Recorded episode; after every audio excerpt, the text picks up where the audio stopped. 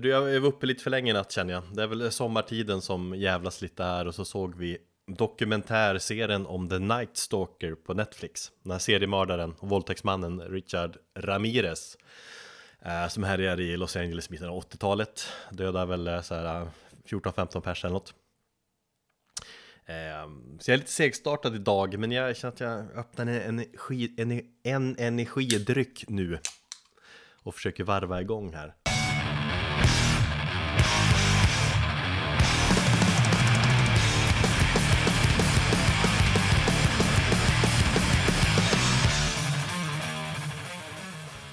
Hej och välkommen till det 134 avsnittet av Metalpodden med mig Erik och med min vän Thomas. Hej, hur mår du? God morgon, tack jag mår bra. Sovit 11 timmar så att jag, jag är övertrött. Du sov för mycket, jag sov för lite så det blir en krock här kan man säga. Mm. Men annars så kämpar vi väl på här i, eh, man biter ihop det här värdelösa pandemisamhället. Men när det här avsnittet sen så är det väl ändå påsk, då är det långfredag tror jag. Ja, precis, då ska vi eh, vanhelga Jesus. Nej, då ska man sitta och tänka på Jesus när han hängde på korset och så ska man eh, fira eller något. Som katolska kyrkan ville att jag skulle göra när jag var barn, sitta på fredagar och titta in i en vägg ungefär. Mm. Så att man förstod med förståelse på hans lidande. Fuck that shit, jag ska dricka öl och, och, och, och spisa massa black metal. Mm. Ja, det ska bli nice. Det känns som man behöver någon, någon dag extra sådär. Får se om vi hittar på någonting, vi har några idéer om att åka någonstans. Eller så blir, bara, blir vi bara hemma. Eh, trädgårdssäsongen har ju, eller börjar ju ta fart nu långsamt men säkert, i alla fall här i Stockholmsregionen. Så nu kan jag äntligen snöa in på mina rosor igen och annat.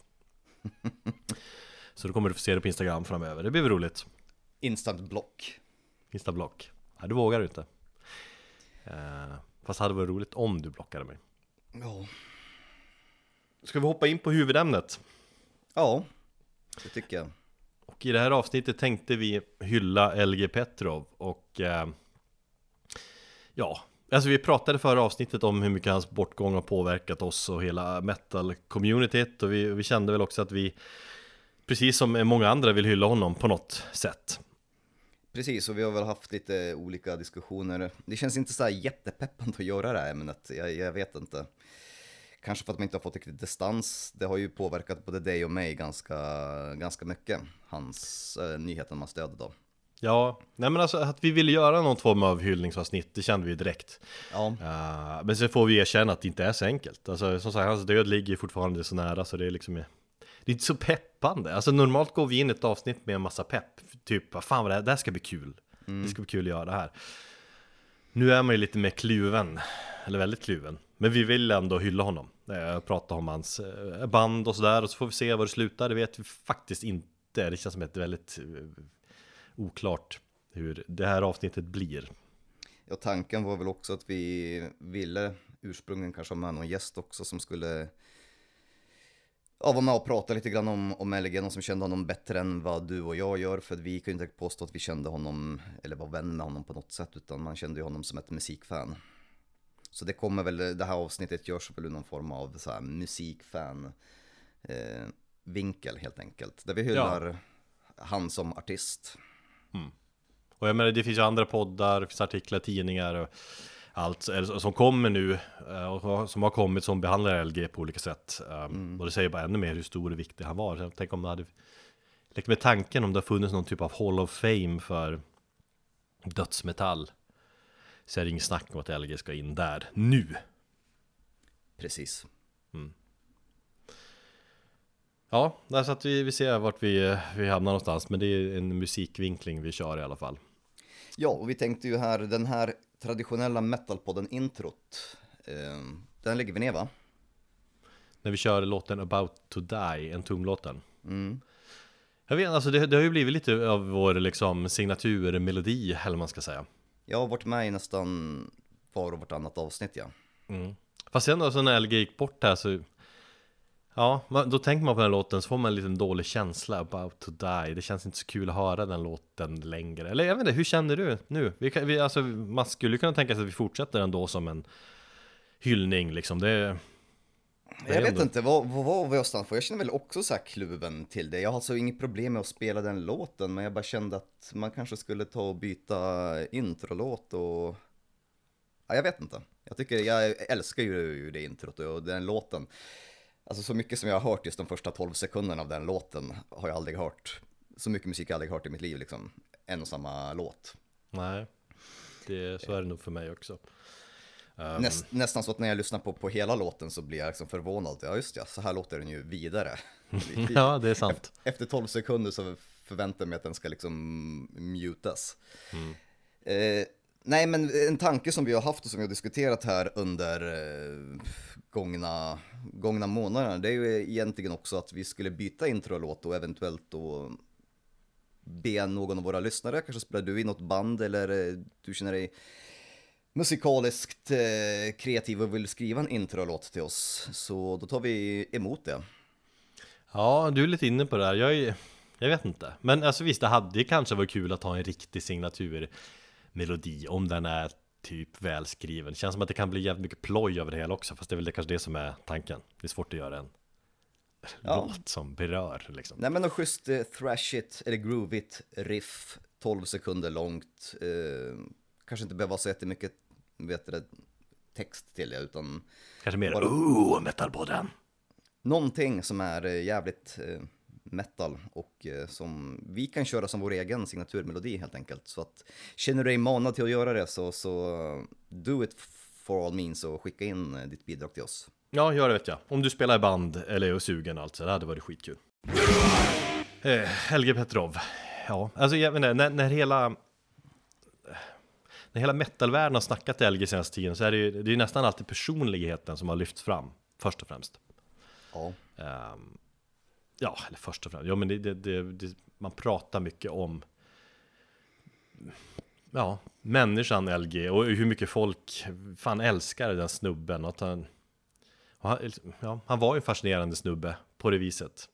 Eller inte fascinerande, han var, en, han, fan var, han var en enkel man. Och det, det, det, det, på något vis är det det som berör.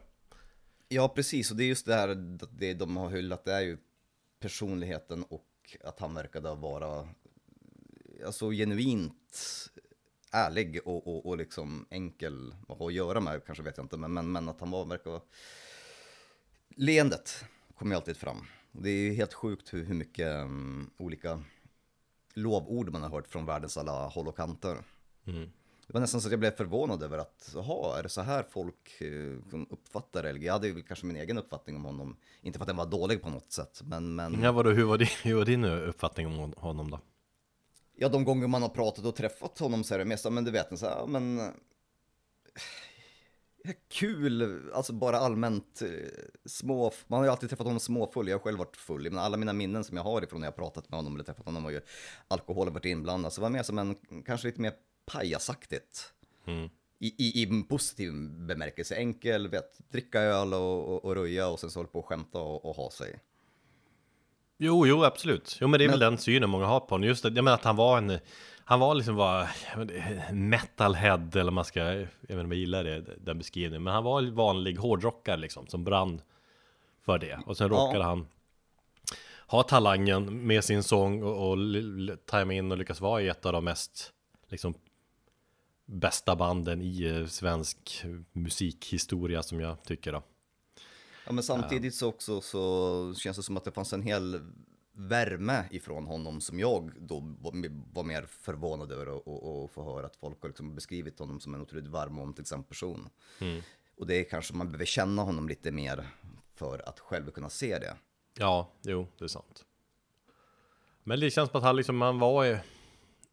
Han var väl liksom en motsats till många också. Jag tänker just bara inom dödsmetall där det ska vara så farligt och hårt, typ. Um, om man kollar på hans live-personlighet som man sett mycket, att han var... Han skrattade, han var glad, han var liksom motsatsen till hur man ska eller får vara i den scenen egentligen. Inte så, inte så tuff utåt sett. Nej. Och så sen musikaliskt, när man har sina idoler eller sina förebilder och de man ser fram, ser upp till och sånt där. Uh, han i sig var ju, han var ju musikaliskt så skrev han ju i princip inget. Alltså han skrev inte riffmusik eller skrev inte texterna heller. Nej. Ja, så på det viset är det också lite udda. Visst, han levererar ju, han gjorde ju sitt instrument, sin sång jävligt bra. Liksom. Mm. Men jag har också tänkt på att liksom hans personlighet, just att han var så här skämtsam och den delen, det speglas mycket i, i de här sista bilderna och sista filmerna han la ut också. Vilka tänker du på då? då?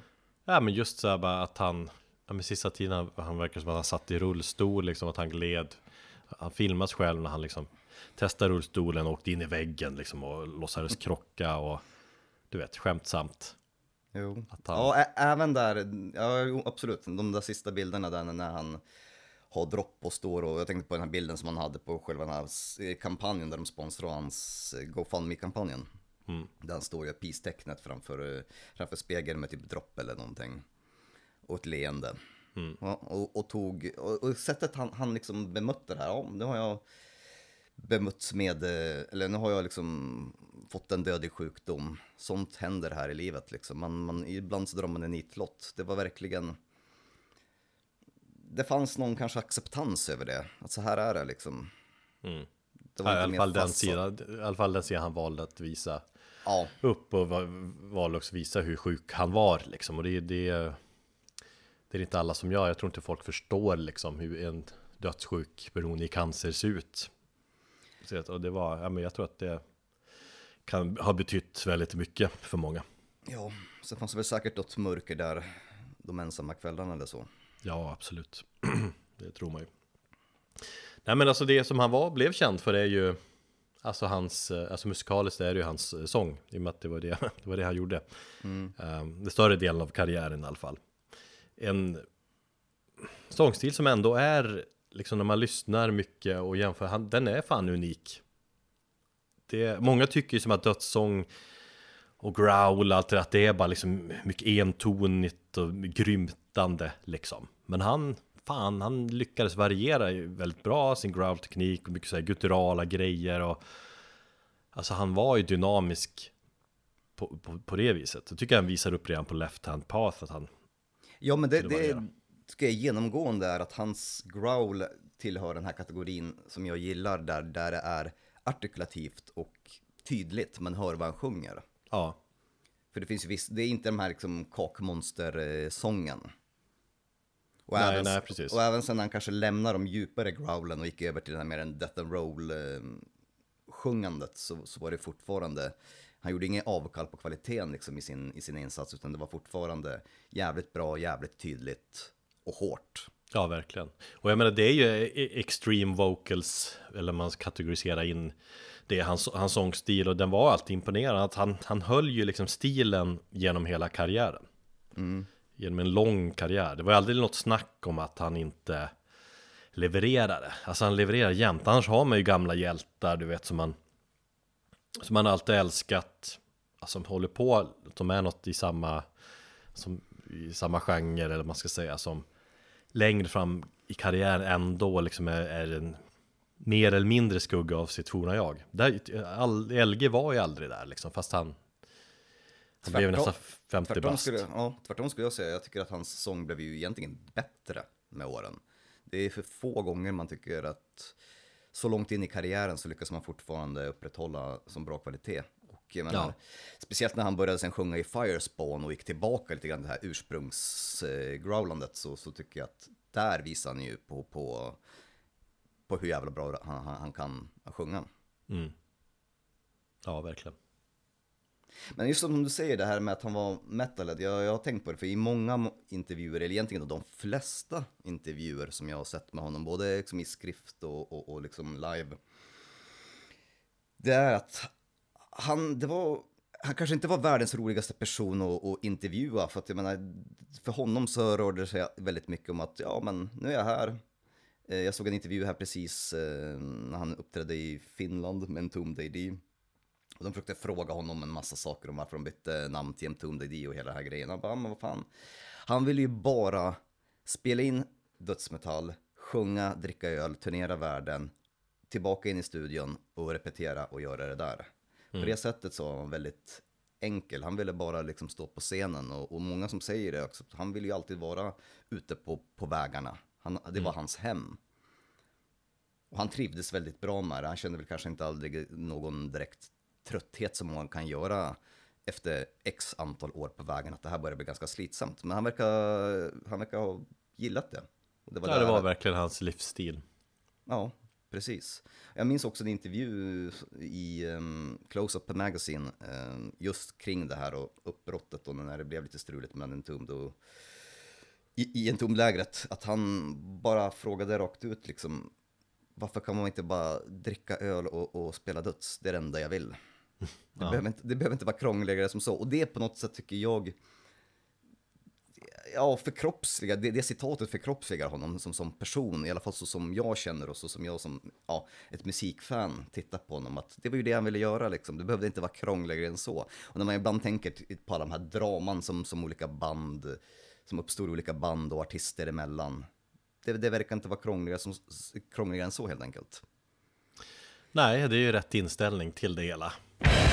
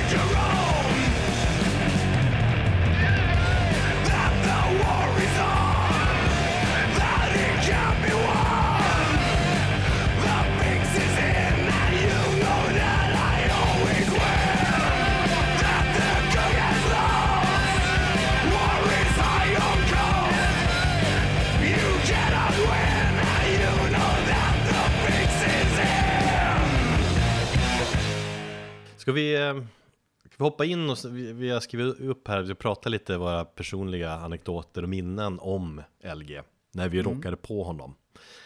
När vi var i hans närhet och sådär. Jag kan ju börja då. Och eh, jag har valt att koppla mina minnen till tre olika konserter som jag såg med bandet om LG um, ehm, Då man upplevde honom i sitt rätta element då. Mm. Så jag ska prata kort om tre spelningar med Entombed uh, och det första minnet är från just min första spelning med Entombed um, som var 98 i Övik, deras första spelning i, i Övik.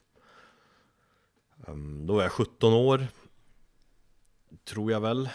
Ja, uh, jättefull, stod längst fram, mitt och höll takten genom att slå på LGs. Mitt minne är att han hade träskor på sig. jag tror jag, jag har hört talas om de där träskorna. Ja. Jag vet inte om han har haft dem eh, på sig flera gånger. Nej men det var hårt i alla fall, det var det jag minns, jag stod och slog min hand på Han tänkte vad är det här för liksom Litet barn som står här och full uh, Och så minns jag att Peter Stjernvind gjorde upp och nedvänt kors med trumpinnar och det tyckte jag var hur rått som helst Ja just det mm. uh, Men jag var ju väldigt full, vi hade druckit hembränt hemma hos en polare Som jag gjorde så uppe i Norrland uh, Det här var också liksom första debutfyllan för några i min vänskapskrets. Eh, en kompis kom ju aldrig in till exempel, han fick bara gå varv efter varv runt musikhuset där i Övik för att nyktra till. Ehm, jag, stod, jag minns, minns bilden är Peter Stjernvind och LGs träskor. Och så minns jag att jag ja, var lite för full, så jag spydde lite grann på scenen bredvid LG. Um, och sen lite på dansgolvet på vägen ut. Så, ja. så det, i sig, jag kanske inte kommer ihåg så mycket, men giget i sig är ändå liksom oförglömligt för att Eh, För att det var mitt första Entom-gig och en av de för- första riktiga konserterna jag såg som inte var ett lokalt band i Övik Så det var ju som enormt stort för mig. Det var ju också, eh, Meshuggah spelar också samma kväll. Ehm, Dock så sa de i en close-up intervju att det var ett av de sämsta ställena de hade spelat på. Okej. Och det kändes så här trist eh, eh, efteråt när man läste det. Jag bara, vad fan vadå? Det var väl hur bra som helst. Men det tyckte inte de uppenbarligen. Kanske på grund av dig. Kanske. Men fan det, ja, jag vet inte. Var, De hade ett konstigt bokningsbolag och som bokade dem till konstiga ställen. Vad fan det var ju ändå fullt och sånt där i, i Den lilla stället kanske var 150 pers men ändå. Mm. Ehm, Ja, sen hoppar vi fram några år. Jag bor i Umeå och året är typ 2003 Tror jag, 2003, 2004 där någonting. Ehm, Och så spelar de på Handmagasinet i Umeå Jag minns inte så mycket från den spelningen heller Men Du var lika Minns full där då? det var, jag var väl full där också, men liksom inte lika kalas som några år, fem år tidigare i Övik. Eh, fast allmänt kan jag säga, alltid, alltid jag sett en ton har jag ju druckit ganska mycket öl och sådär. Det hör till på något vis. Ja, eh, det är precis det. Mina minnen är också alkoholstinna liksom, när jag tänker Ja. tillbaka på en Tomd eller LG, eller någonting som är relaterat till bandet. Det får man väl tycka vad man vill om, men eh, så, så är det i alla fall. Uh, nej, men 2003, de skulle spela på Handmagasinet. Eh, jag minns att Jörgen Sandström, basisten, då gjorde, han gjorde djävulstäktet hela tiden och fick igång liksom morspitten med det. Han är ju den enda som kan liksom kan göra djävulstäktet utan att se töntigt ut på något vis. För han gjorde det, i alla fall då tyckte man det var stenhårt.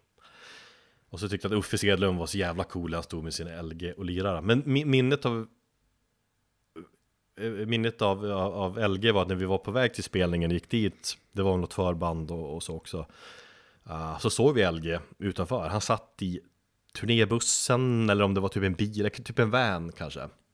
Mindre sån där. Turnébil av något slag. Ehm, Där han satt själv i bilen. För sig själv, eh, drack öl och headbangade till musik. Så ja, där sitter han och vär- värmer upp. Då borde man ju för gått fram och typ knackat på Men jag minns bara, jag, jag tittade på honom och bara Fan, där sitter ju LG och diggar och dricker öl för sig själv. Det vill man inte störa honom. Nej, då vill man inte störa honom. Så det var Det var härligt på något vis att se. Och sen hoppar vi fram typ Ja, vad blir det då? Fyra år till. Övik 2007 Övik igen då, så att de, eh, jag har sett dem två gånger i, i min hemstad. Spelade på Slipperiet då, nya musikhuset i Övik och eh, Då var vi också jävligt på G. Jag druckit mycket öl då också laddare liksom. Och då fick jag något sådär, jag tänker jag måste ju stage-diva någon gång. Det är väldigt hög scen där i Övik på Slipperiet Så att om man hoppat så kan man kan slå sig. Men jag, jag tänkte, ja luft, Just på slutet där de kör Left Hand Path och, och liksom slutdelen av den här låten Alla vet vilket parti man menar Så känner jag nu är det dags Så då liksom laddade jag som fan, nu kommer det Så finns en liten trappa på sidan om scenen som jag sprang upp för Typ stötte eh, till- eh, Alex, gitarristen, direkt och så sen gick jag fram mot scenen och så, så vände jag mig bara om och liksom föll bakåt. Tänkte det får gå som det går. Fuck it. Men det var magiskt. Folk tog emot mig och så liksom stage-divade där och surfade runt över publikhavet under det slutpartiet. Det var liksom... Ja, det var jävligt lyrisk. Och då minns jag att jag träffade LG efteråt också och jag, vet de, han, jag minns att han var jävligt lugn. Så att jag var inte på, han var inte på samma nivå som jag om man säger så. Och det, jag jag la upp en bild där på våra sociala medier också efteråt. Ja, just det. Han var svettig och sådär men det var mer att jag Jag kommer ihåg att han liksom, ja, okej, här är en glad gla- Glatt fan som jag får krama om här Men han var lite mer, han var lite mer tillbakahållen så att säga Det är svårt att mäta sig med din nivå när du är på topp alltså. Vem man än är. Ja, speciellt på den tiden också Ja. Så det var mina tre minnen, tre korta snabba konsertminnen med LG Petro Jag har ju dock inte så många minnen i livesammanhang för att jag fick ju aldrig se en Tomd eh, med LG då, eh, framföra någon gång. De gångerna som jag har sett LG uppträda, det är väl med Firespawn. Endast 2016 där på, när vi åkte till Gävle Metalfest. Jaha, Det har jag ett minne bland annat när, när jag vet att Firespawn kliver på scen ganska tidigt på dagen. Jag tror det är precis första dagen när vi dyker upp där. Du och jag tittar på varandra, våra båda hakor är liksom nere vid knäna för vi är sjukt imponerande. Dels av hur han levererar live. Han lät jävligt grym. Och jag minns att vi diskuterade väldigt eh, ingående. Och framförallt att han såg jävligt bitig ut då. Han såg ut att vara i toppform liksom. Det var någonting med hans biceps minns jag, att han såg ut att ha tränat. Ja, precis. Och det var väl också någon, någon, någonting där innan som föranledde att han kanske behövde träna upp sig eller någonting. Jag, minns inte riktigt, men han var i alla fall bitig som fan, han levererade som, som satan. Och jag minns att eh, Firespawn var skitbra. För Ja. Ofta så tycker man ju inte att spelningar vet, som är vet, klockan två på dagen är inte så här lika intressanta som kanske de på kvällen, för man har inte kommit till stämningen. Nej, precis. Men det satte liksom någonstans någon, någon så här ribban för, den festivalen och, och, och hur bra ja, LG kunde vara i, i, oavsett vilken tid på dygnet han spelade. Ja, och så var det någonting om att, eller så, jag vet, det var just biceps som man, man tänkte på. Man tänkte, det här är ny, det här är Petrov 2.0 på något vis. Fan, han har börjat, han träna ordentligt, kommer bli bitig, vad jävla coolt på något vis. Eller så är det, har han alltid varit liksom. Han har haft stora överarmar kanske, men han kanske inte haft... Det känns som att han hade en tajtare t-shirt eller något sånt där. Jag vet inte. Kunde, kunde varit så. Eh, sen så har jag ju som sagt, jag träffade ju honom på Tyrol när de spelade, jag tror det var, om det var Firespawn då eller om det skulle vara Entombed AD. Jag minns att jag inte såg den spelningen, jag minns inte ens varför jag, jag var där, jag, kanske för något jobb eller någonting, det var ett gäng år sedan. Mm. Eh, Cradle of Filth var i alla fall huvudbandet eh, och det gick rykten om att eh, Danny Filth var skitförbannad för att han fick, eh, nej de var inte huvudbandet, de var förband till Entombed AD eller Firespawn och det gick rykten om att Danny Filth var skitförbannad och betedde sig som en diva och var sur för att de var tvungna att byta headliner för den kvällen. Var Adrian Erlandsson trummis då? Som sagt, jag minns inte, det, det enda det var något jobb jag gjorde där, sen var det alkohol och sen så var det den här berömda mm, kukcitatet i pissoaren när han berömde mig för min sköna kuk. Mm. Som jag gick igång på som på något sätt ändå visar vem, vem var som person och det var ju alltid skönt att, få en komplimang om sin kuk, vare sig om det är från sin flick- flickvän eller från LG Petrov. Ja, tycker jag. Så att, eh, men som sagt, den har vi ju diskuterat tidigare. En annan gång var faktiskt på close-up-båten. Det, måste, det var den bilden som jag la ut på sociala medier precis när, när, vi, eh, när nyheten nåddes eh, om hans död. Mm. Och det var, jag minns inte heller riktigt den kvällen. För, för som sagt, det var, vi var dyngfulla allihopa. På vägen hem i alla fall, eh, vi hade redan liksom kommit tillbaka till, till färjeterminalen och sen så går man vid den här långa terminalen, du vet, alla går med sina små, vad heter det, eh, rullatorer med, med, med eh, som eh, öl. Så går jag där och jag vet inte riktigt hur jag hamnar i, i, i samma sällskap som LG och eh, Jörgen Sandström. Men vi, det enda jag minns är att vi går och vi, vi skrattar hela tiden för vi hamnade i någon i någon diskussion om någonting totalt banalt och hela den vägen så bara skrattade vi ända fram ut, ut mot terminalen tills vi hamnade på någon buss och så skildes vi åt. Jag har för mig att en tom, eller LG skulle uppträda på Close-Up efter festen sen på Mariatorget eller någonting. Som var ganska brukligt att göra på den tiden. Eh, och där knäppte jag den här bilden då på, på honom och, och mig och, och någon till där. Eh, jag minns att Jörgen Sandström hade någon, något grönt ludd i sitt skägg. Som jag också gick omkring och garvade på. Garvade åt hela tiden. men var han med på bilden du släppte? Nej. Han, var inte, han var inte med på bilden, men han var med i, i hela den här. Det var kanske vi gick i tio minuter och bara garvade åt någonting helt banalt. Som sagt, jag minns inte vad det var. Men jag hade så jävla ont i magen. För det var så ont. Och LG höll bara på liksom och, och, och, och göra det värre och värre med sina sjuka grejer. Och, och till slut så, så låg alla på, golv, på, på, på marken och, och liksom garvade. För det var så kul. Och dyng, härligt. dyngraka var vi allihopa. Ja. Så det är bara där härligt mi- minne som jag har. Som sagt, väldigt suddigt. Ja, det suddiga minnen när man är, hänger i hans närhet. Det tror jag det är för de flesta. Men jag har ett annat personligt minne också av LG och, och Entombed egentligen. Och det har jag väl kanske aldrig berättat. Och kanske du till och med skulle bli förvånad över att, som sagt, de flesta vet väl om att jag kanske inte under 90-talet eh, så var jag ju mer Göteborgs, eller fan av Göteborgsstudsen.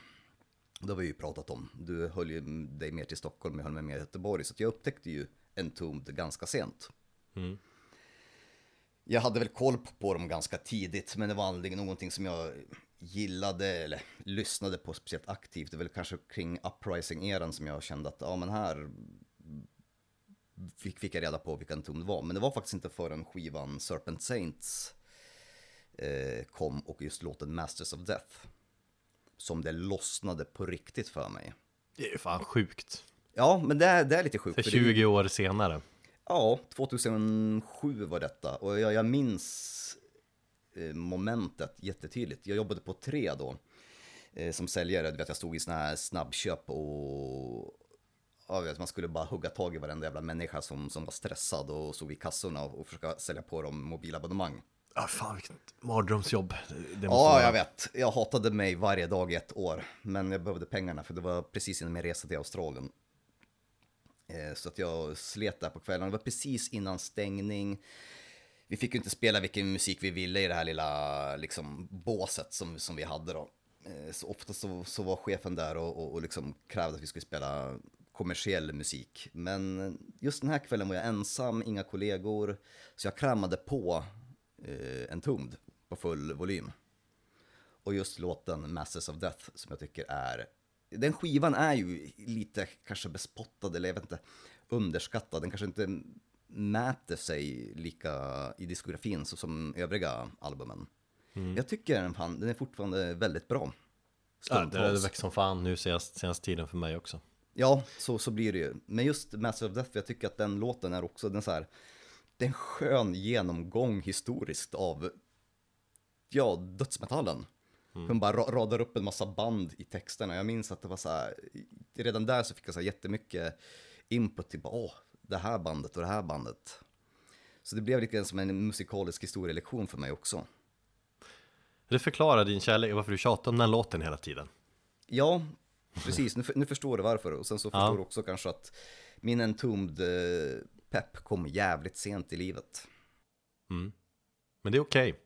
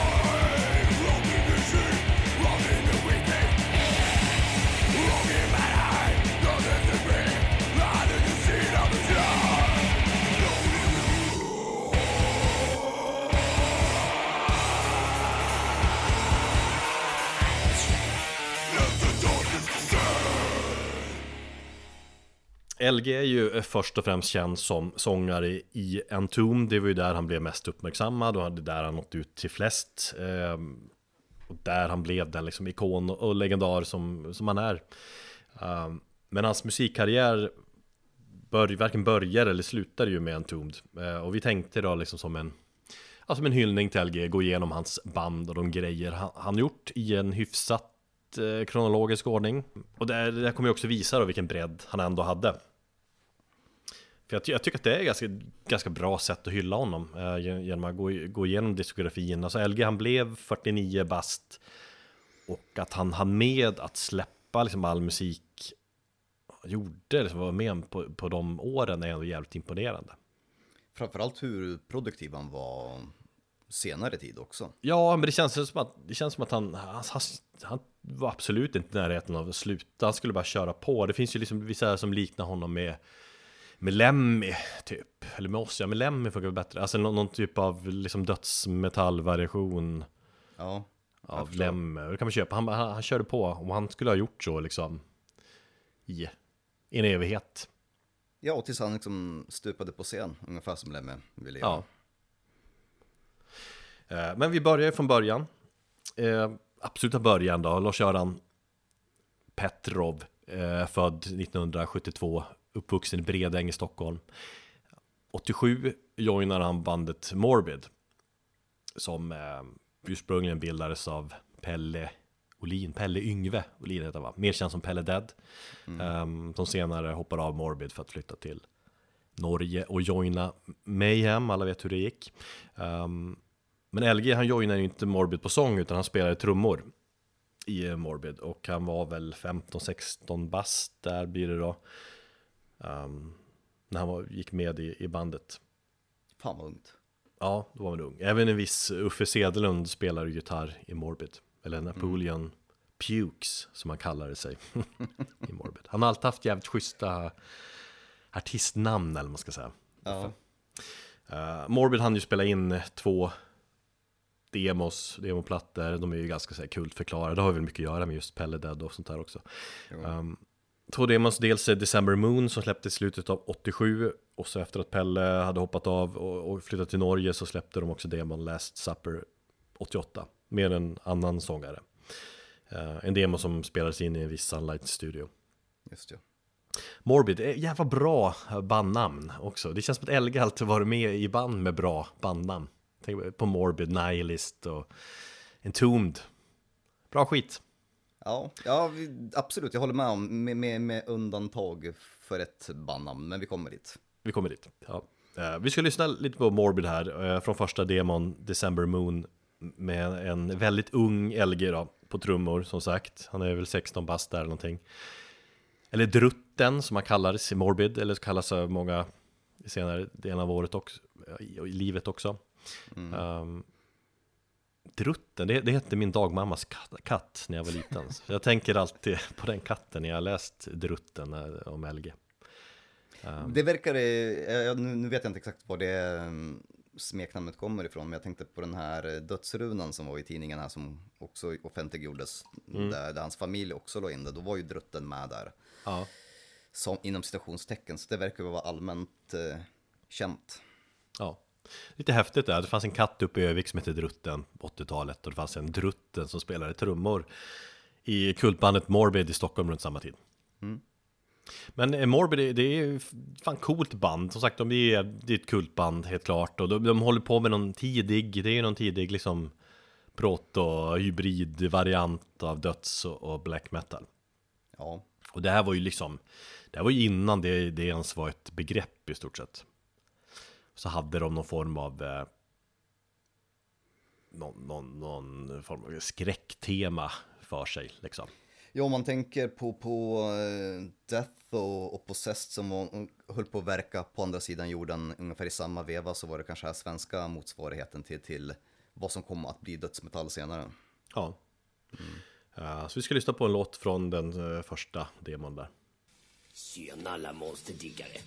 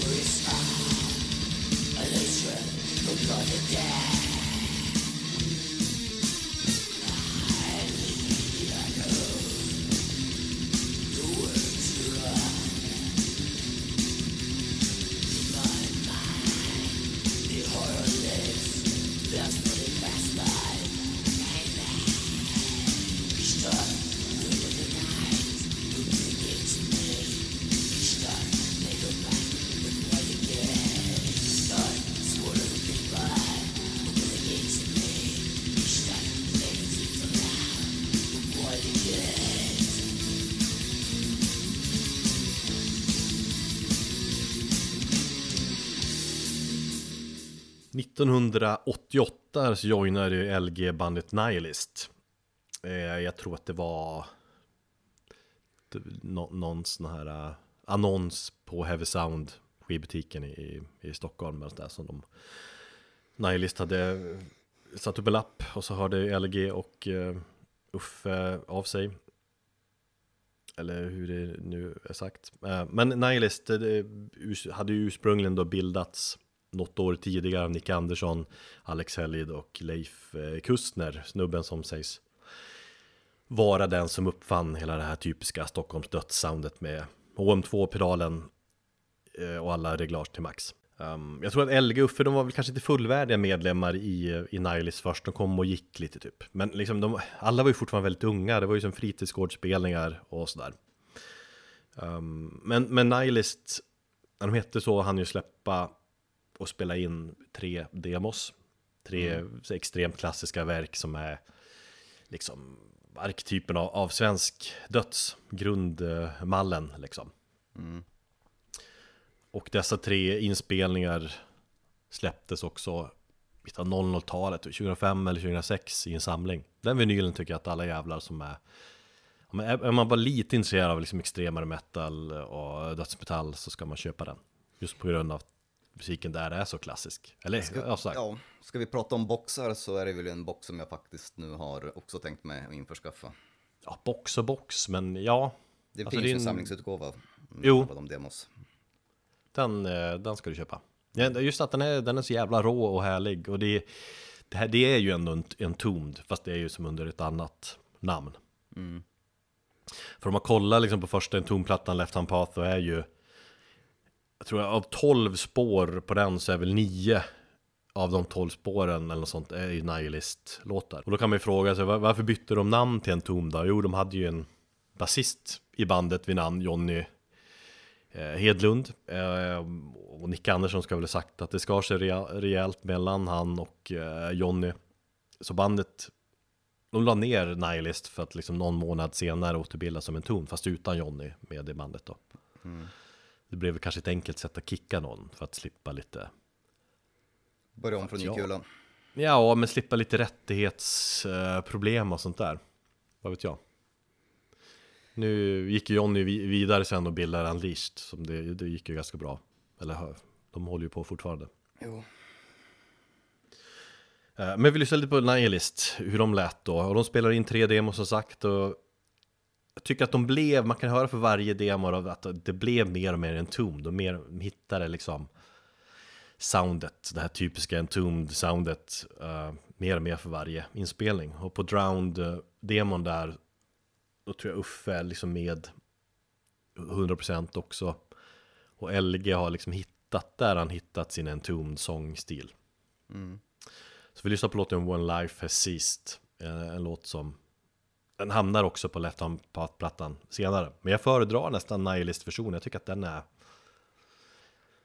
Ja, den är ju råare, men jag gillar liksom soundet mer på den här demon än, än den klassiska Left Hand Path faktiskt. Du gillar första demon. Ja, man gillar demon.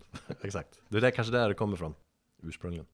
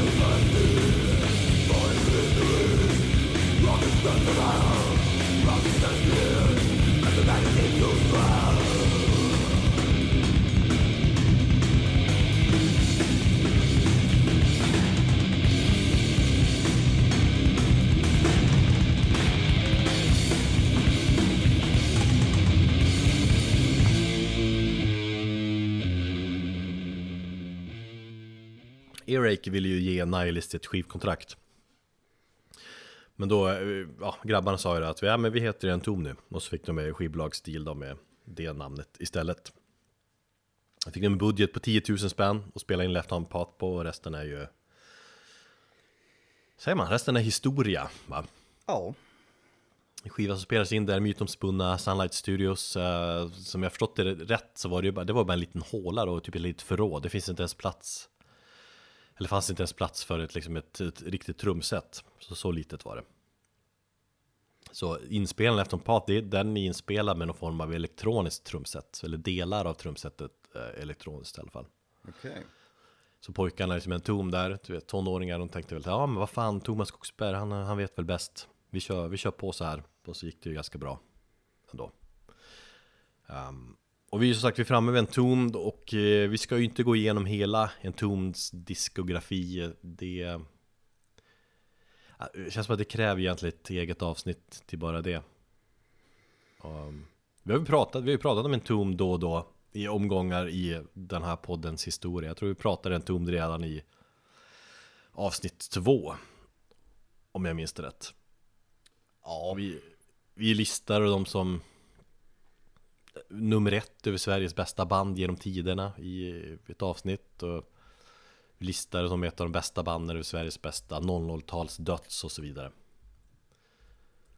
Ja, vi fan, vi har släppt några det, avsnitt. kän, så att, det känns som att det- Entombed är eh, genomgående på ett eller annat vis genom den här podden under alla våra år som vi har varit verksamma. Ja, verkligen. Och det är ju för att det är ett förbannat bra band.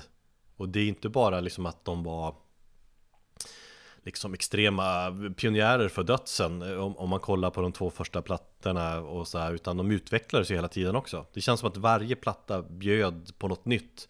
Och de har ju Ja, men det, det, känns det, det har ju mycket att göra med att de var just hundvalpar när de satte igång och så utvecklades de. hundvalpar. Eh, och så utvecklades de som musiker, ville prova någonting nytt och så här. Och så det är ju ett band också som inte har haft samma sättning i bandet hela tiden heller. Så, om det var liksom Nick Andersson som var den person som skrev det mesta från början, hade visionerna så, här, så tog de ju andra över skutan när han gick vidare. Och de är ju sp- jag vet inte, hur många medlemmar det har varit i bandet Entombed genom åren? Jag tror att det är väl närmare liksom 20 medlemmar. Eller inte, inte långt ifrån i alla fall. Och ändå så hittar man liksom, oavsett vilka bandkonstellationer det varit eller, eller eh, vilket album så hittar man ändå någonting man gillar på varenda platta. Ja, men det, det finns ju några konstanta faktorer. Det har ju, dels Alex har ju varit med och spelat gitarr på alla plattorna och så är det ju Ja men LG har ju varit en konstant. Visst, han han fick ju kicken där kring eh, Clandestine-eran. Han och Nicke rök ihop eh, Ja. om någon tjej, tjej. Eller fan det Var, om. var det anledningen till att han inte sjöng på den skivan? Ja, typ. Han fick... Eh, nej men någon kickade ju honom. Eh, och istället är det ju Nicke Andersson, Andersson som sjunger på den plattan. Det är ju inte alla som vet om faktiskt. Nej, precis. Det måste jag ibland eh, själv så påminna mig själv om, för jag tycker ändå det är ganska lika i sångstilen. Ja, jo jag vet. Det är fascinerande. Vad fan, kan Nicke sjunga sådär? Ja. Ehm, så För, att det, för, för någonstans så tycker jag ändå eh, Clandestine är kanske min favoritplatta med bandet. Ehm, ja.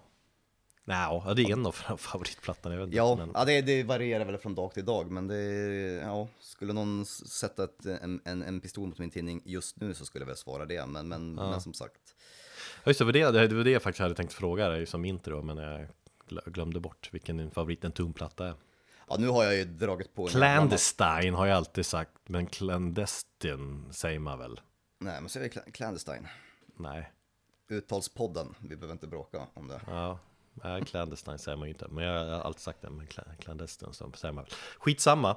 Eh, LG fick ju kicken, så var ju Orvar eh, Säfström, eh, han var ju med en kort stund på sång på turné och, och någon eh, Jonny eh, Dordevic eller något sånt där på Just turné. Eh, Men sen inför Wolverine Blues så begravdes ju massa stridsyxor så LG var välkommen tillbaka.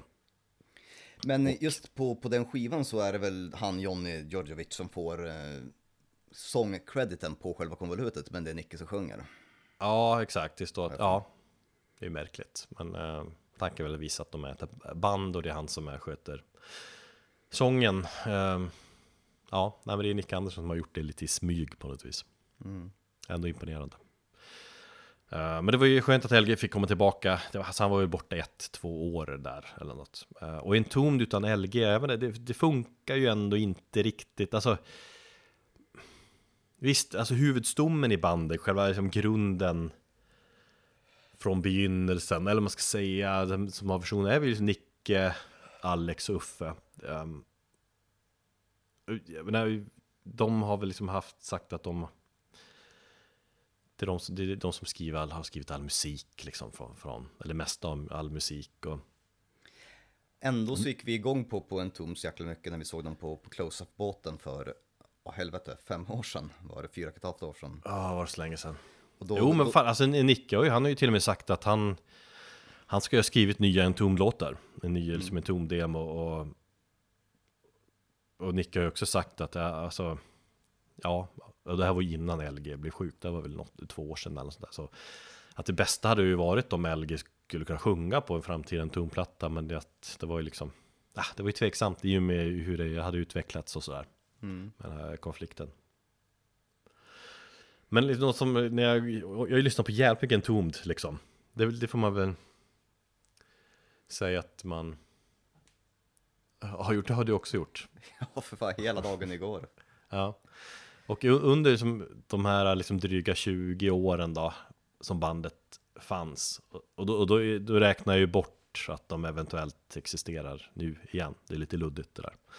Så han de, då har han ju släppt nio album och liksom när man nu reflekterar så är det, det är nio sjukt bra plattor. Och det är mycket det som gör dem helt unika också tycker jag, i och med att de alltid alltid varit bra, de har alltid varit intressanta. Stilarna, eller stilen har ändrats och varierats. eh, Men, jag, har till exempel väldigt svårt att säga vilken som är min favorit Entombed-platta.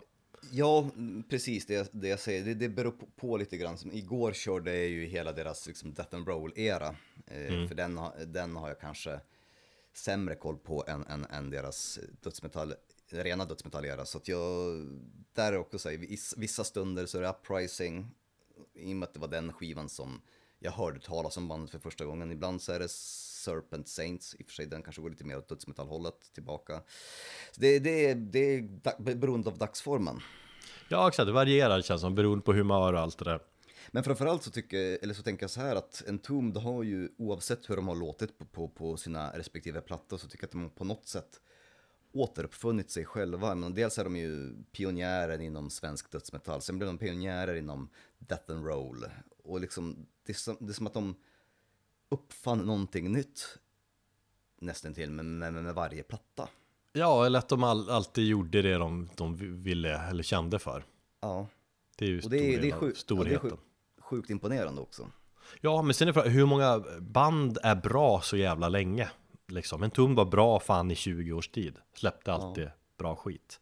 Sen finns det ju såklart mycket kritik kring bandet också, just att och så blir det alltid när ett band ändrar stil. Många gillar ju absolut inte Wolverine Blues där den släpptes.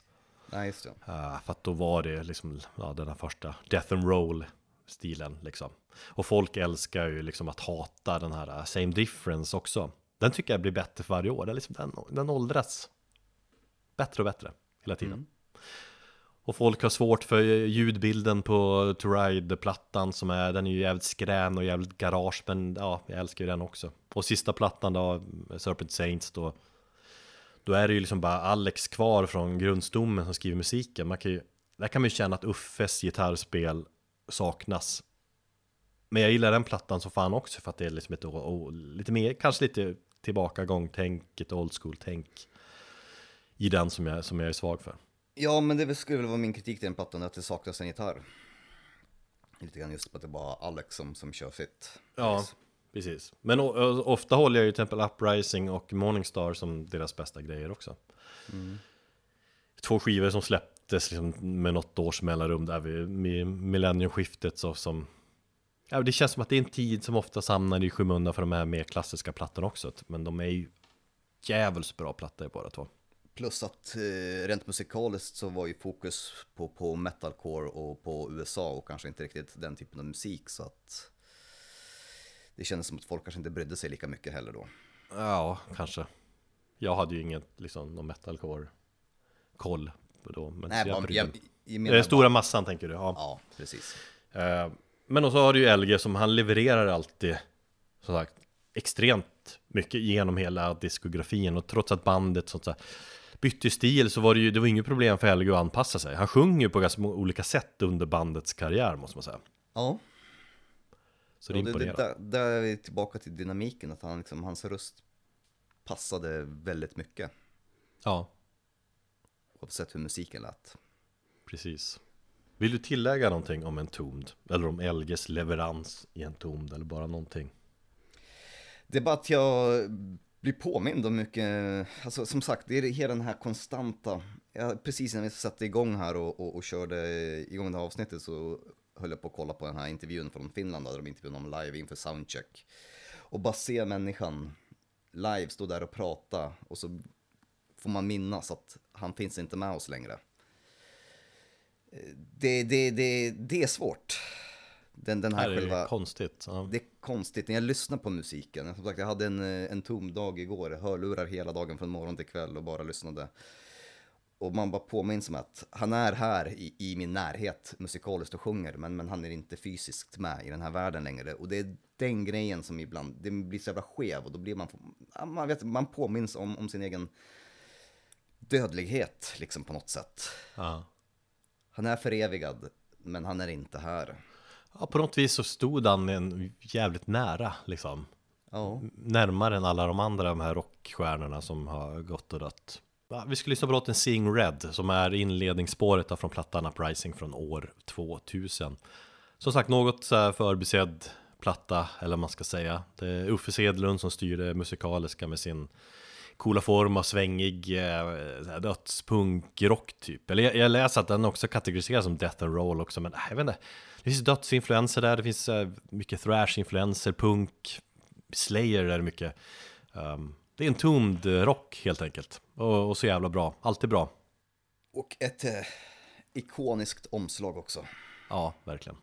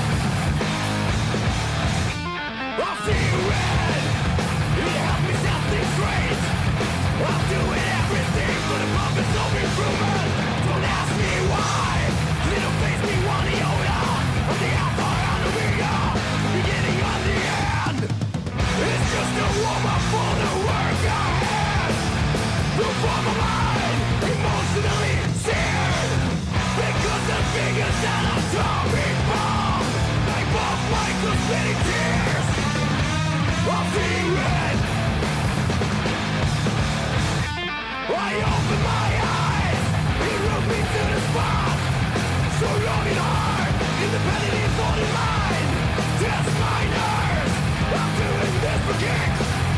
And it gives me everything that is here for me to find. It's just a warm up for the work ahead. Mind, emotionally seared. Because the thing is an atomic bomb. Wipe off my cosmetic tears. Of. När LG fick kicken ifrån eh, Entom där så joinade han bandet Kamekan. Jag vet inte riktigt hur man ska uttala Kamkan, Kamekan. Jag tänker på den här, eh, vad heter det? Ja men, eh, Comic Con. Comic Con tänker jag på precis. Så apropå dåliga bandnamn så är det, det är väl ett, ett av de sämre. Camcon, ja hur fan uttalar man det? Comic-Con. Det var i alla fall ett band som bildades av eh, två stycken snubbar eh, som var gitarrister eller medlemmar i, i ehm, um, Krigshjälters och Omnitron. Comic-Con bildades eh, 1990 och han spelade in tre stycken album innan de avvecklades 95. Och på varje album så hade de olika sångare. I första plattan hade de LG som sjunger då på Megatrends in Brutality. Andra plattan hade de eh, Martin van Drunnen från Asphyx och på tredje plattan hade de sångaren ifrån Morgoth, det tyska dödsmetallbandet där. Det som var unikt för, för Comic Con, det var ju egentligen att de inte hade någon trummis, utan allt är gjort med trummaskin. Mm. Eh, Men som sagt, eh, LG fick, eh, han gästade och sjöng på hela debutplattan och Och det gjorde han väl när han hade fått kicken från Entombed? precis. Så, och det låter väl liksom, det är ju, det är ju precis då hela den här Stockholmsscenen är i sin, i sin linda, 90. Och saker och ting började utvecklas. Och det, det låter ju väldigt mycket Stockholm Döds, kanske med lite mer melodiskt inslag. Mm. Framförallt så var det en, för mig en helt eh, förbisett band som jag inte hade speciellt mycket koll på innan. Jag vet inte om du hade det. Ja, alltså jag vill ha hört dem någon gång, men inget som jag har liksom. Egentligen. Nej, för man tänker efter, liksom, jag har ju försökt att som, hitta vilka olika band, jag tänkte att han har, att LG skulle ha gästat, i och med att han har varit en så pass stor artist, att han har gästat på otroligt mycket, varit med i en massa olika sidoprojekt, men det är inte så jättemycket, förutom det som vi tar upp i det här avsnittet. Ja, Det- nej, exakt. Det är någon, han gästsjunger på vissa låtar på vissa skivor här och där liksom. Men kanske, Ja. nej, sagt, inte så jättemycket. Jag har också tänkt på det att det, det speglar inte riktigt hans personlighet. Man, man tänker att, eller fan vet jag, men man, man får tänka att det, är, att det är många som har hört av sig till honom. Och så är han så en schysst kompis, bara fan kan inte du komma ner till studion och vråla lite grann? Och så tänker de samtidigt, fan det här kan vi ju marknadsföra med att fan LG sjunger på den här låten och sånt. Ja. Eh, det känns ändå, och han borde fått en jävla massa sådana förfrågningar. Ja, det känns som att han, att han ändå valde de grejerna med, med omsorg. När han väl ville göra en gästgrej så gjorde han det för att han verkligen var sugen på det. Annars känns det som att han skulle ha fått hur mycket förfrågningar som helst. Jag tänker bara på när vi intervjuade Johannes Persson, han erkände ju att ja, men det kommer ju hela tiden förfrågningar. Och en snubbe som LG Petrov, han måste ju fått hur mycket som helst. Och det känns ändå som en, som en person som borde bara, men klart jag ställer upp liksom, jag tycker det är kul. Ja, eller hur? Men ändå så är det inte så mycket som han har gästat på. Han, eh, han var med i eh, svenska bandet, eh, vad heter de nu? Nine. Ja, dels det. Eh, Mephisto tänker jag på. Svenska döds black metal-bandet sjöng på, på en låt där på deras självbetitlade eh, album från 2017. Eh, han vet att han hoppade in, jag såg dem på Close-Up-festivalen i Göteborg, vad var det, 2011, hoppade in och spelade med, eh, sjöng på, med, med Volbeat på scen. Ja, just det. Väldigt märkligt eh, ja, samarbete, men, men samtidigt. Jag vet inte om han till och med har gästat på någon låt också. Nej, jag tror han bara är med live. Ja, Och det är klart, när de spelar typ Friends Arena eller vad fan de nu spelar, stod jag och så frågar de, och de är säkert fans av Entombed liksom. Ja, för, jag, för jag blev påminn om det när jag såg alla kondol kondolenser som folk har eh, liksom lagt ut på, på olika sociala medier. Så såg jag att Volbeat, så bara, va? Just ja. Jag såg ju den spelningen när han sjöng då. Och de hade ju, Mikael där i bandet hade väldigt mycket att säga om Volbeat. Eller mycket att säga om LG. Så kan man ju tycka vad man vill. Vadå, var du på den spelningen? Eller vad Ja, du? ja. Och, var, och vart, vart var det någonstans? I Göteborg. Det var ju. Close-Up-festivalen. Eller vad det nu hette, du vet. Nej, Metal Town, så heter den. Metal Town, ja. Så, sorry. Ja, okej. West Coast Riot var dagen innan och sen så var det Metal Town. Så Okej. jävla många år sedan, tio år sedan. Ja. Snart tio år till är du 50. Ja. Men som sagt, eh, en platta med, med Comic Con hann han göra. Eh, och vi skulle lyssna på låten, ganska thrashig och hård dänga, eh, Wash Away the Filth.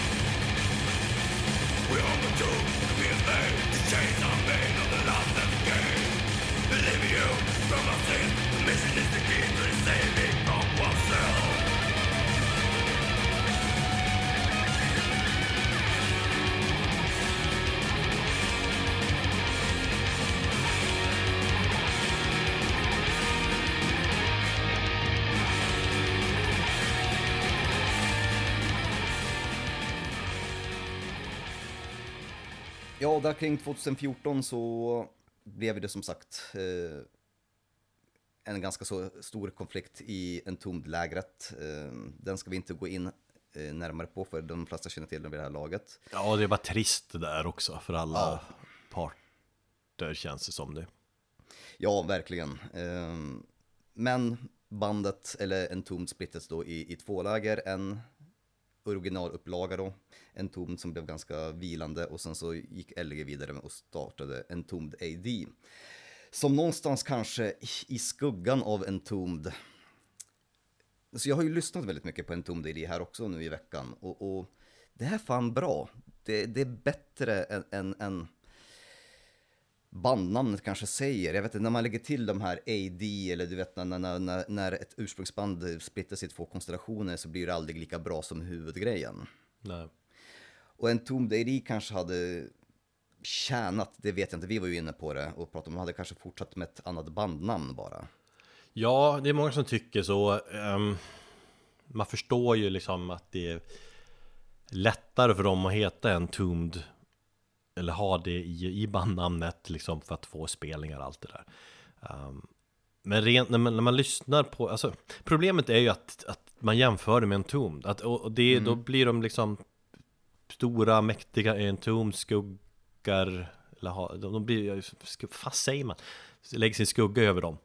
Eh, och då blir det som att det här är en ton fast ändå inte, men det är bra. Och, och såklart nu också när man lyssnar, fan det är mycket bättre än vad man liksom minns det också. Det var liksom mycket sådär också, man tyckte det var trist att en ton inte riktigt finns längre och det här alternativet är bra. Men det är liksom, i grund och botten känns det som att det, det- är kött och potatis, eh, Stockholms döds liksom. Fast det är lite andra influenser också i och med att det är andra låtskrivare som kommer in och alltså, så att de förnyar det lite grann ändå. Ja, som sagt, för LG så, så var det inga konstigheter. Han ville ju bara fortsätta. Så han, han ju liksom i intervjuer så har han ju sagt bara, men vadå, jag har lagt till två stycken bokstäver, vi fortsätter att köra på oss som vanligt. Dock Ja, ju, och som du var inne på, att det, i och med att man ser den här tiden efter en tom hur jävligt liksom produktiv LG var, så förstår man att det kan ha, att det var en av anledningarna så att det hade skurit sig mellan Alex och, och LG. LG ville ju som, han ville spela in så mycket musik som möjligt och vara ute på vägarna så mycket som möjligt, och det var han ju liksom den här tiden. ja, de senare åren så var det sex stycken album, tre med Entombed AD och tre med Firespawn, så han är jävligt produktiv. Ja, det är jävligt imponerande. Nej men som sagt, det kan, ju varit lite grann det här med att eh, ja, själva skilsmässan och det här AD-suffixet ligger som, som någon form av slöja över bandnamnet. För, för musikaliskt sett så kanske jag kan erkänna att det var inte, man gick inte igång det riktigt när det var, ja då det var aktuellt. Men nu så i efterhand så måste jag erkänna att det är fan riktigt bra stundtals. Ja, jag håller med. Och huruvida det skulle gå någon annan bandnamn eller inte, det kan man ju diskutera och det finns väl olika åsikter om det. Men bandet då, Entombed AD, gick ju egentligen inte tillbaka till sina dödsmetallrötter utan det var väl någonstans här, att de byggde på, på Wolverine Blues, Death and Rollen och, och utgick därifrån. Och sen kan man under under de tre plattorna hitta ganska mycket influenser från just Wolverine Blues och uppåt genom hela deras Death and Roll-era. Ja, sen har du ju liksom Nico i bandet som han var ju med och producerade eller, eller liksom väl Uprising så han har ju varit med i en tomlägret jävligt länge och han har skrivit, har skrivit det mesta tror jag i en tom ID. Ja, eh, Entombed AD var ju väl samma uppsättning som eh, egentligen Entombed på, på Serpent Saint då, fast minus eh, Alex Ja i princip. med, med, med Nico. Så det kändes ju någonstans som att eh, själva skillnaden mellan, eller steget från eh, Serpent Saints Entombed till Entombed ADs Back to the Front-platta är ganska litet. Ja, faktiskt. Och sen tänker man kanske på Bowers of Earth, vilken var den sista plattan de släppte 2019. Eh, där känns det som de går tillbaka lite grann till, till dödsmetallrötterna och, och LG låter lite mer grövre i rösten och det är mindre rock tycker jag och mer dödsmetall. Jo, men så, där har de en ny gitarrist också, en utländsk kille som jag tycker det hörs också, för det är lite andra influenser på den plattan också, som jag, som jag också gör den ganska intressant. Framförallt så tycker jag att ändå att Back to the Front eh, är en jävligt stark platta om man tänk på, tänker på liksom vad som pågick i eh, själva, eh, i kulisserna mellan, mellan, mellan bandmedlemmarna och sådär. Så, så kändes det som att det var en platta de på något sätt ville visa eller LG ville visa också att som, vi kan stå stadigt på, på egna ben utan de här musikerna. Eh, Jag har en favoritplatta faktiskt, eller en favoritplatta, jag har faktiskt en favoritlåt och det är från andra plattan, Dead Dawn, som jag tycker är kanske en Tombed ADs bästa låt, på något sätt visar hur, hur, hur tydligt kopplingen är mellan tidiga Entombed och just Death and Roll-eran. Och det är låten Down to Mars to Ride. Jävligt skön groove och gung i den låten. Ja, det är bra skit.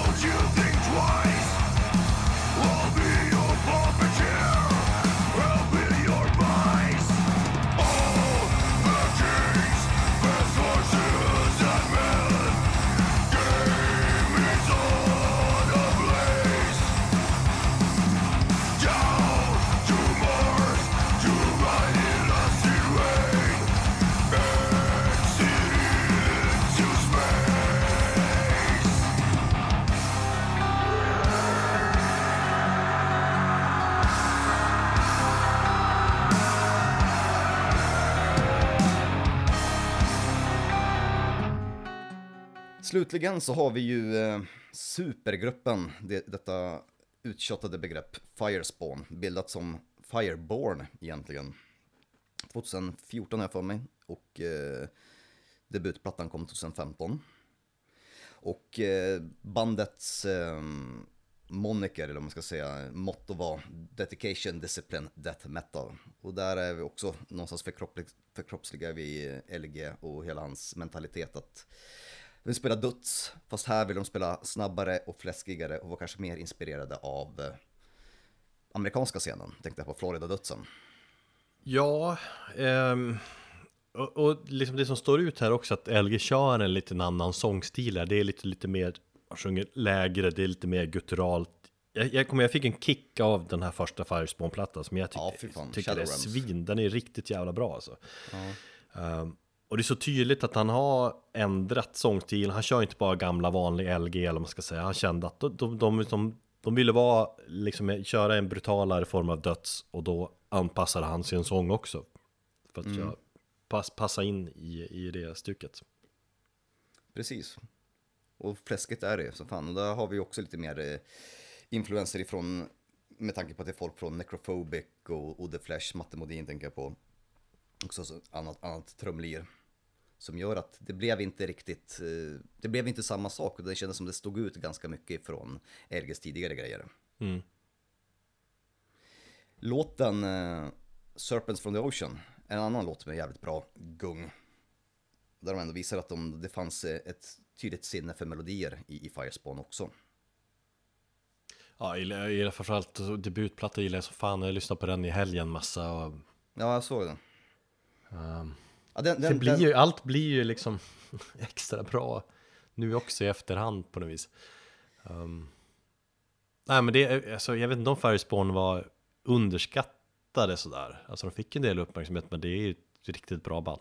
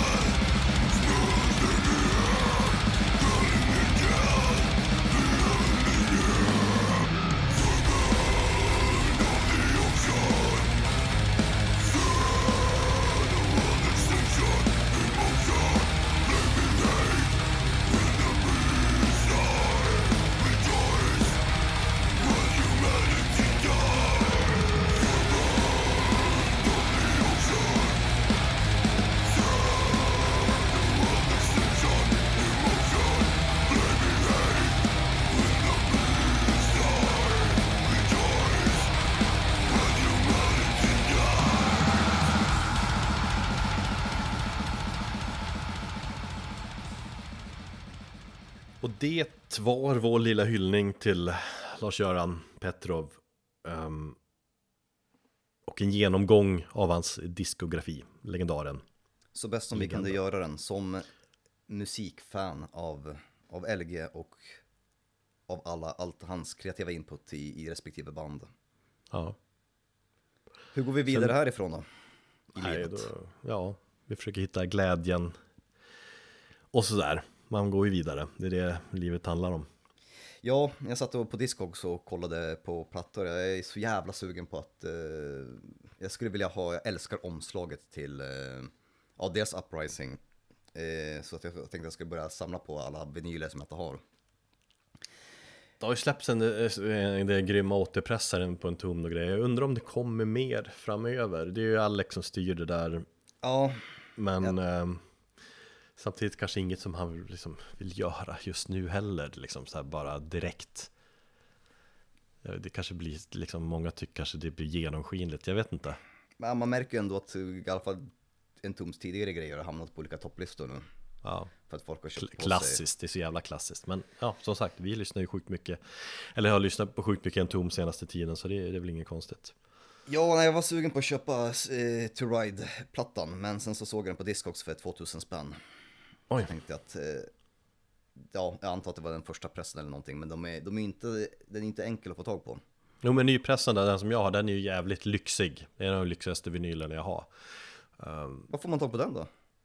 Ja, den släpptes ju på, på Alex, alltså vad heter den? Three Man Recordings där. Fan, jag var inne och kollade. Men Men jo, men den är slut. den är slut. finns Ja, såklart, såklart. Så är det. Nej men vi går vidare och så tänker vi att han Ja, han kanske är någon annanstans nu. En ängel någonstans eller vad man nu vill, vill tro och, och tänka. En Chief Rebel Angel. En eh, briljant namn, eller en briljant eh, låt. Så eh, jag tänker att vi, vi avslutar väl med den och så går vi vidare här i livet. Life goes on, Ja, som de säger. yes. Tack för att ni eh, lyssnar och hänger med. Ta hand om er.